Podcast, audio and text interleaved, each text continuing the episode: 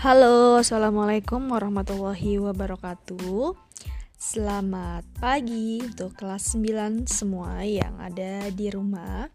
Hari ini kita akan mempelajari mengenai struktur dari organ reproduksi laki-laki yang pertama. Nah, sebelumnya kita sudah mempelajari mengenai pembelahan sel, ya kan? Yaitu ada secara mitosis, kemudian secara mitosis, dan secara meiosis. Pada tahap mitosis itu terdapat empat tahapan, yaitu profase, metafase, anafase, dan telofase. Kemudian pada pembelahan meiosis terdiri dengan dua tingkatan, meiosis pertama dan meiosis kedua. Apakah kalian sudah mempelajarinya?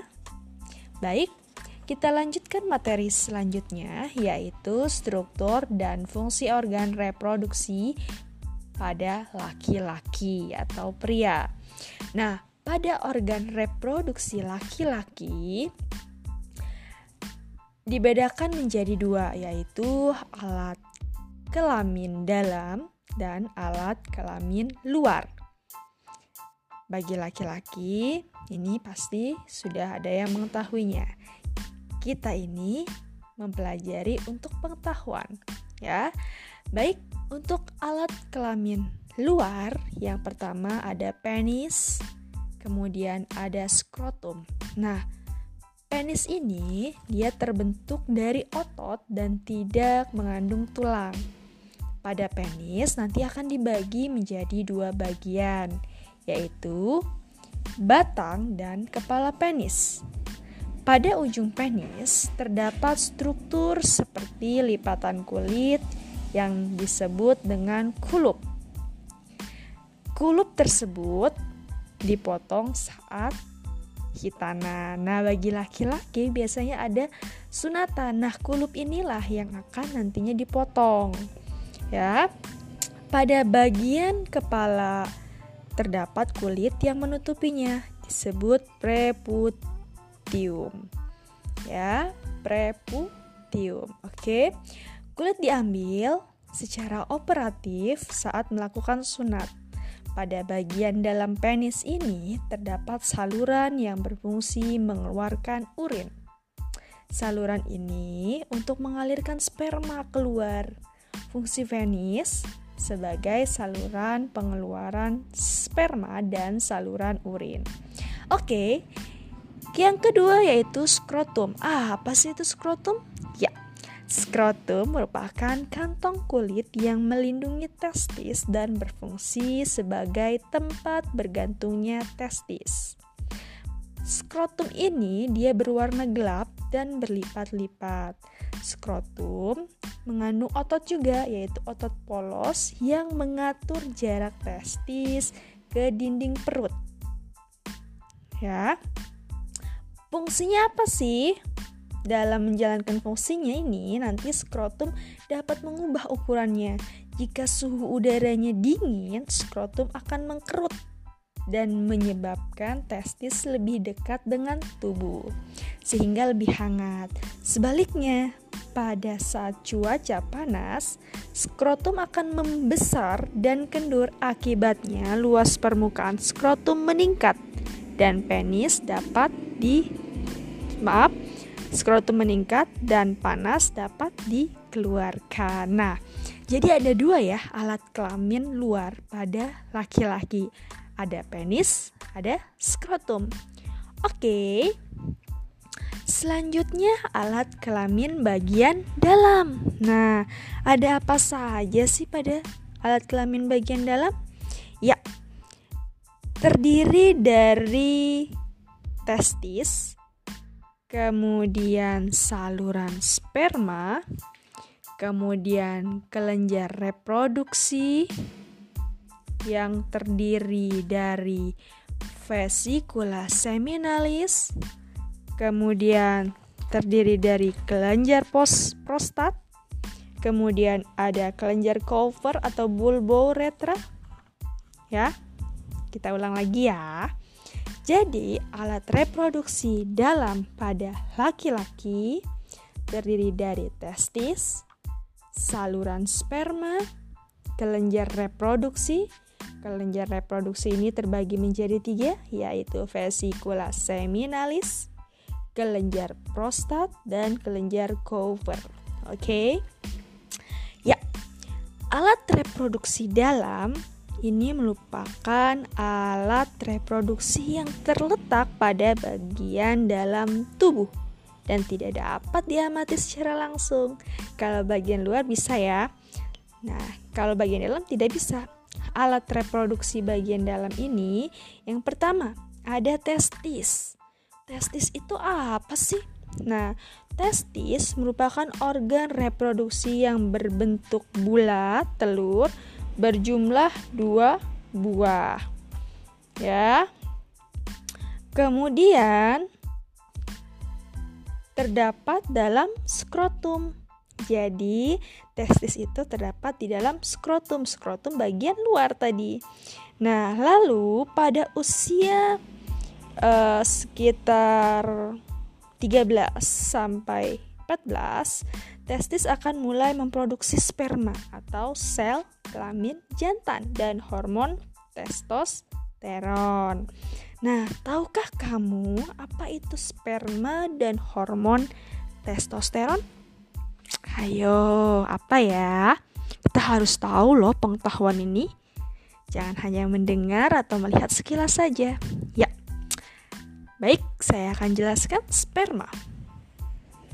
Sperma merupakan sel tunggal yang mempunyai ekor dan kepala.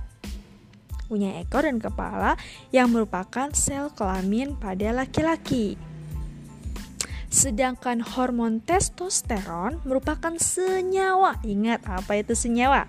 Senyawa yang dapat merangsang perubahan fisik pada anak laki-laki seperti membesarnya jakun dan tumbuhnya rambut pada tempat-tempat tertentu, misalnya kumis, ya kan? Ini terjadi pada masa pubertas. Masa pubertas itu apa ya? Nah, kalian ini nih, masa ketika seorang anak mengalami pematangan se- fungsi seksual yang disertai perubahan fisik dan psikis. Oke. Lalu apa sih fungsi dari hormon testosteron ini? Ya, antara lain mengatur perkembangan dan fungsi alat reproduksi laki-laki, serta mengatur perkembangan ciri-ciri reproduksi sekunder. Nah, pada perkembangan reproduksi sekunder ini ditandai dengan tumbuhnya rambut pada daerah tertentu, meningkatnya aktivitas kelenjar minyak dan keringat pada kulit, ya, suara yang membesar, kemudian otot yang lebih kuat, serta dada yang lebih bidang. Kemudian meningkatnya aktivitas kelenjar minyak dan kelenjar pada saat pubertas dapat memicu terjadinya jerawat dan bau badan. Nah, karena pubertas biasanya timbul jerawat, wajar ya.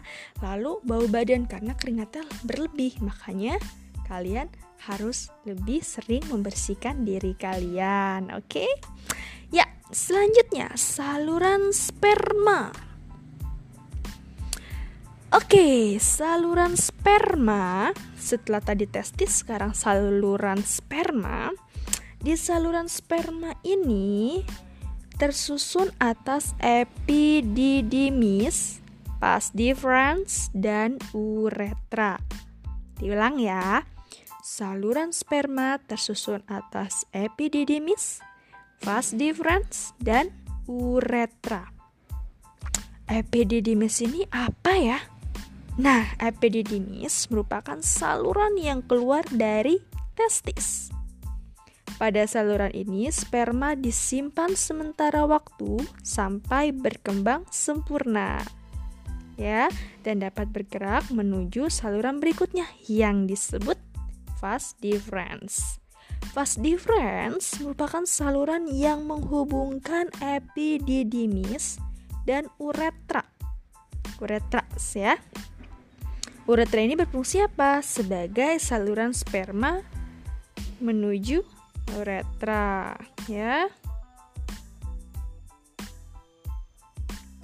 Uretra itu apa? Uretra saluran akhir dari saluran reproduksi laki-laki yang terdapat di dalam penis. Masih ingat gak sih kamu bahwa air pipismu, air kecilmu, air kencingmu keluar melalui penis? Nah, uretra selain berfungsi sebagai saluran keluarnya sperma, juga berfungsi sebagai saluran keluarnya urin atau air kencing, ya. Proses keluarnya sperma ini disebut juga dengan ejakulasi, ya. Jangan sampai salah. Kalian harus tahu istilah-istilah tersebut dan harus tahu fungsinya. Terutama untuk laki-laki, tapi untuk perempuan juga wajib tahu, ya. Oke, selanjutnya kelenjar reproduksi. Kelenjar reproduksi berfungsi untuk memproduksi getah atau cairan yang nantinya bercampur dengan sel sperma menjadi cairan mani atau semen. Kelenjar reproduksi pada laki-laki terdiri tadi atas apa saja? Vesikula seminalis dan kelenjar prostat serta kelenjar Cowper. Oke, yang pertama, vesikula seminalis. Apa ya vesikula seminalis?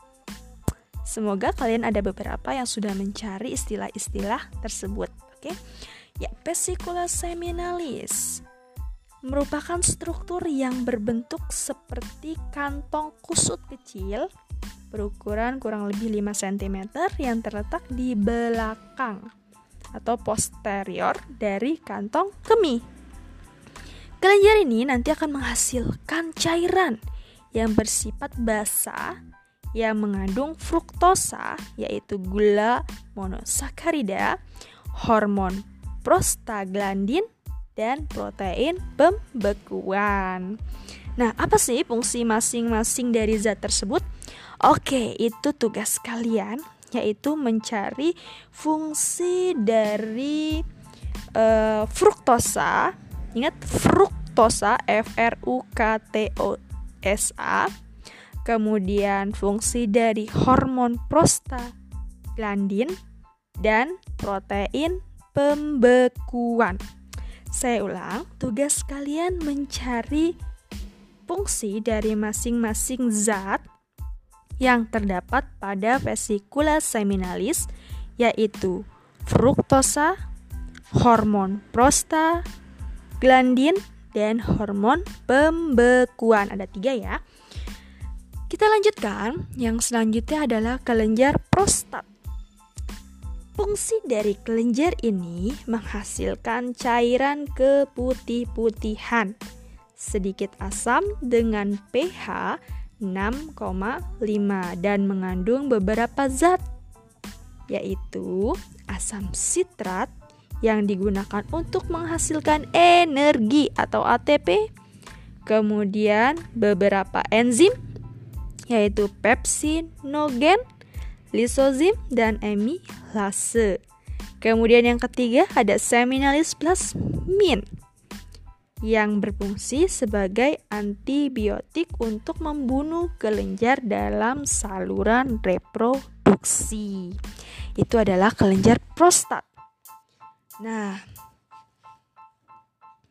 biasanya kamu pernah dengar nggak pada laki-laki tertentu yang berumur sekitar lima puluh tahun, kelenjar prostat dapat mengalami pembesaran dan ukurannya sebesar buah kemiri. Pernah lihat buah kemiri, ya? Ya, menjadi seukuran buah jeruk lemon. Wah, besar, ya. Atau dikenal dengan B P H, Benign Prostatic Hyperplasia, yang merupakan kelainan yang menyebabkan saluran uretra menjadi kecil dan sulit untuk mengeluarkan urin. Nah, makanya harus banyak minum, ya. Untuk laki-laki, perempuan pun sama, ya. B P H ini berbeda dengan kanker prostat. Pada umumnya, kalau kanker prostat berkembang di bagian luar dari kelenjar prostat, sedangkan pada B P H yang berkembang adalah bagian dalam kelenjar prostat. Oke, yang terakhir pada kelenjar reproduksi laki-laki ada kelenjar Cowper bulbouretra yang menghasilkan lendir dan cairan yang bersifat basah. Cairan ini nanti akan berfungsi sebagai sperma dengan cara menetralkan urin yang memiliki pH asam yang tersisa dalam uretra serta melapisi uretra, sehingga mengurangi sperma yang rusak selama ejakulasi. Oke, sperma yang dihasilkan testis nanti akan bercampur dengan getah-getah yang dihasilkan oleh kelenjar reproduksi yang tadi, sehingga terbentuk suatu suspensi atau campuran antara zat cair dan zat padat yang disebut semen. Jadi tahu ya apa itu semen ya, bukannya semen tetapi semen, oke? Okay? Semen ini nanti akan dikeluarkan melalui uretra. Umumnya volumenya itu dikeluarkan sebesar dua koma lima sampai lima milimeter. Dalam setiap satu milimeter semen terkandung lima puluh sampai seratus lima puluh juta sperma yang dikeluarkan. Dari jumlah sel sperma tersebut hanya satu sel sperma yang akan berhasil membuahi sel telur. Nah, kalian adalah calon pemenang. Satu sperma yang berhasil membuahi sel telur. Banyak loh sperma yang dikeluarkan, tetapi hanya satu yang berhasil, yang nantinya akan menjadi kalian semua ini individu baru ya. Itu dia beberapa struktur dan fungsi dari alat reproduksi pada laki-laki. Nah, ada lagi nanti mengenai uh, spermatogenesis. Apa sih spermatogenesis? Hmm, ada yang tahu? Nah, spermatogenesis ini, tahu nggak sih tanda bahwa sistem reproduksi pada laki-laki telah matang, yaitu keluarnya cairan mani, ya kan tadi kan dari penis. Nah, cairan mani tersebut keluar pada saat laki-laki mengalami mimpi basah. Mimpi basah pada umumnya terjadi pada umur sepuluh sampai empat belas tahun. Tadi sudah kita pelajari ya mengenai alat reproduksi bagian dalam dan bagian luar. Kalau bagian luar tadi ada penis dan skrotum, kemudian pada bagian dalam ada testis, kemudian ada saluran sperma, kelenjar reproduksi yang terdiri dari tiga, vesikula seminalis, kelenjar prostat, dan kelenjar Cowper.